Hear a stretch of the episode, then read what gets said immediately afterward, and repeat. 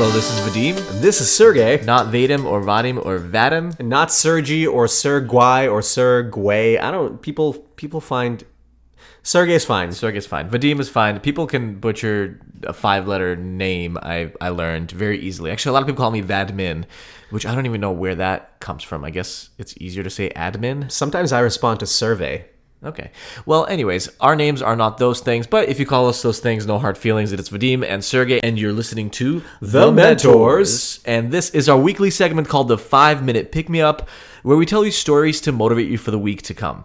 And this week, we wanted to talk about the power of now. The power of now. Why are we talking about the power of now, Sergey? Did we come up with that title? No. Yes. Oh, no. Oh, okay. No. Uh, it's actually a book that we came across this week. So, Monday, I saw a tweet from Paul Graham, who is the original founder of Y Combinator, and he said something to the tune of Has there been a book that has impacted you greatly in your life. And what was that book? And there's another venture capitalist named Steve Schlafman, a seed investor at Primary VC, that commented on Paul Graham's note and said, the book The Power of Now by Eckhart Tolle actually changed his life when he read it. Now, this book was published in 1997, so it's been around for a while. And I, for some reason, I think I've actually heard of it, but I've never read it. And what Steve said this book did for him is he quit drinking, he switched jobs, he became a coach, it really transformed his life and uh, I guess was the moment that helped him transition in his life. Now, this happens sometimes for people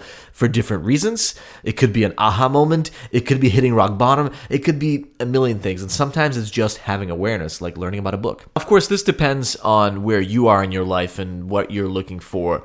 When I came across this idea, it really resonated to me. And so I got the audiobook version right away because I've been looking for a new audiobook to listen to. And by the way, I actually recommend that this is how you consume this book because it's incredibly meditative as well. Yeah, we both started listening to it basically on the same day, and we both immediately agreed that listening to Eckhart Tolle narrate this book is the best way to experience it. We're not going to go into too much about what the book is about. You should pick it up and read it. I think it's best learned firsthand, and it's our recommendation of the week. But the clear main thesis of the book is that you need to be in the present moment the author goes on to talk about his personal story and how he came to this realization.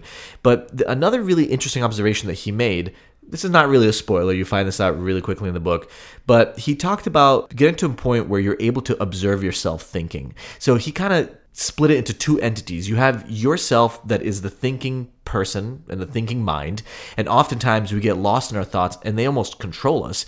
And then if you're able to get to a certain level of awareness, then you start noticing yourself thinking and you can pull yourself out of certain situations because you become aware of yourself. The point that he makes is that just because you think something or whatever your thoughts tell you don't necessarily define who you are as a person or just who you are as a being, right? So th- you can start to separate the thinking you from the present being you. And this actually helps a lot in realizing that you can act differently from what your thoughts or initial thoughts tell you, which is incredibly powerful, I thought. So if you've tried something like meditating in the past, or even yoga actually, which has some meditative components to it, you'll find that sometimes you're able to get to a place where you don't really have many thoughts. You're just able to be in the stillness. And we think that's actually incredibly important sometimes because often, especially when we have to make really important decisions or when we jump to feeling a certain way and then reacting a certain way, it would be really productive if we were able to essentially step away from outside ourselves. And so we urge you this week, as we have from listening to this book, to start feeling more in the now and trying to be more in the present. And here's how we think you can go about it. So, first of all, think about the activities that make you now feel in the present moment. For us, there's a few things that we do pretty consistently that just are forcing us to be in the now. One of them is public speaking. So, public speaking is one of those situations where you have no choice but to be in the present moment. And if you're not, that's when you freeze up. So, sometimes it takes a little bit of practice. But when you're speaking in public, you're constantly reading the audience. You're trying to understand what is resonating. What do people understand? When are maybe people confused or excited? Because you're constantly playing off the audience and adjusting what you're going to say and adjusting how you deliver the story so that it happens in a compelling way. So, public speaking is one of those perfect examples of a situation where you totally feel in the now. And sometimes an hour and a half can pass, and it seemed like it happened in 30 seconds. You didn't even notice it because you were so present. So, another a perfect example where that happens naturally just because you're forced to be there. For me, anytime I'm teaching a class like at NYU or at SUNY, it can be an hour and 50 minute long class and it'll feel like it went by pretty quickly because I'm engaged with the students. I'm thinking about the topic. I'm excited about what it is we're discussing. I'm in the moment. I'm not thinking about what am I doing right afterwards. I'm not thinking about, oh, what mistake did I make last week? I'm in the moment trying to make the best of it. So think about when you experience these things. Improv is another great example of this. If you listen to our previous episodes, you know we recently completed an eight week class in improv and we had our performance last week. Well, when we were up on stage, we were playing with the other performers, trying to figure out the funny thing of the scene, trying to think of funny things to say. And really, in that moment, you're not thinking about the future or the past, you're in the present moment. So, of course, it's relatively easy to be in the present moment when A, you're doing something you really, really enjoy, or B, when it's essentially forced upon you because you're in front of people or you're doing something that's live. But how do you become present in other situations in life? Well, one thing you could try doing this week is try to be present during relatively mundane things. And Vadim and I have actually tried to implement this as we've been listening to this book this week, just because it's so top of mind. And it already is working wonders. I'm not, I'm really not exaggerating. Like, there's been a situation this week, for example, where I'm in a meeting that's just dragging and, and going long, and I'm starting to get frustrated. And then I kind of notice myself getting frustrated, and I decide, you know what? Frustration isn't going to change anything. Let me try to be a little bit more present, see if I can add value to the conversation, see if I can really truly listen to the person that's speaking. Or just observe them and find interest in the act of observing other people go through an interaction, a human interaction. And you almost feel the frustration melt away when you just decide to do that. And it's an incredibly powerful thing. And it's it's happened several times this week where something that I my natural reaction is to be upset or frustrated. If I decide to just observe and be okay with the situation, that frustration melts away and actually actually add more value to in that situation, which is feels amazing. So you could do this when you're walking down the street, when you're standing in the subway.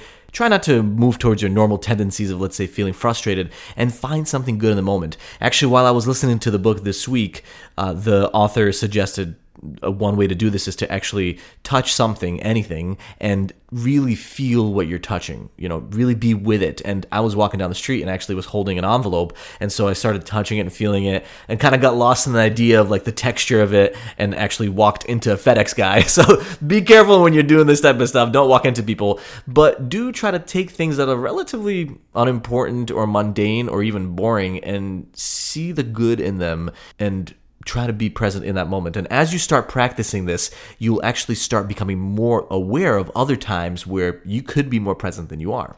So, after doing it a few times with stuff that's relatively boring, what you could graduate to is then trying to be more present in the moment when doing things that are a little bit more painful or that your brain tells you is more painful. So, for example, for me, sitting down and writing an article, my brain for some reason tells me this is hard, don't do it, push it off, procrastinate. You know, there's a million other things you could do, don't write because writing is difficult. But if I'm able to actually sit down and start doing it, once I'm writing and I'm in the flow state, it's actually kind of fun to be thinking about how to structure sentences in a way that can be compelling. The choice of words, the fact that there's a million different words that you could choose from, and finding just the right one that might connect with the audience. You become a little bit more present then with the things that you thought were painful, only to realize that they were not as bad as your brain told you they would be. And finally, I think back to this hilarious and somewhat, I guess, a little bit sad or ironic scene in The Office where Andy, one of the characters in The Office, asks this seemingly innocuous question to the group saying, How do you know when you're in the good old days? and, you know, and he says that it's like such an innocent thing to, to ask, but it's so true when you think about it. And that question is really just a symptom of how most people live their day to day lives. They don't actually pay attention to when the good old days, so to speak, are happening to them, and then they pass them by, and then you wonder, why am I not happy?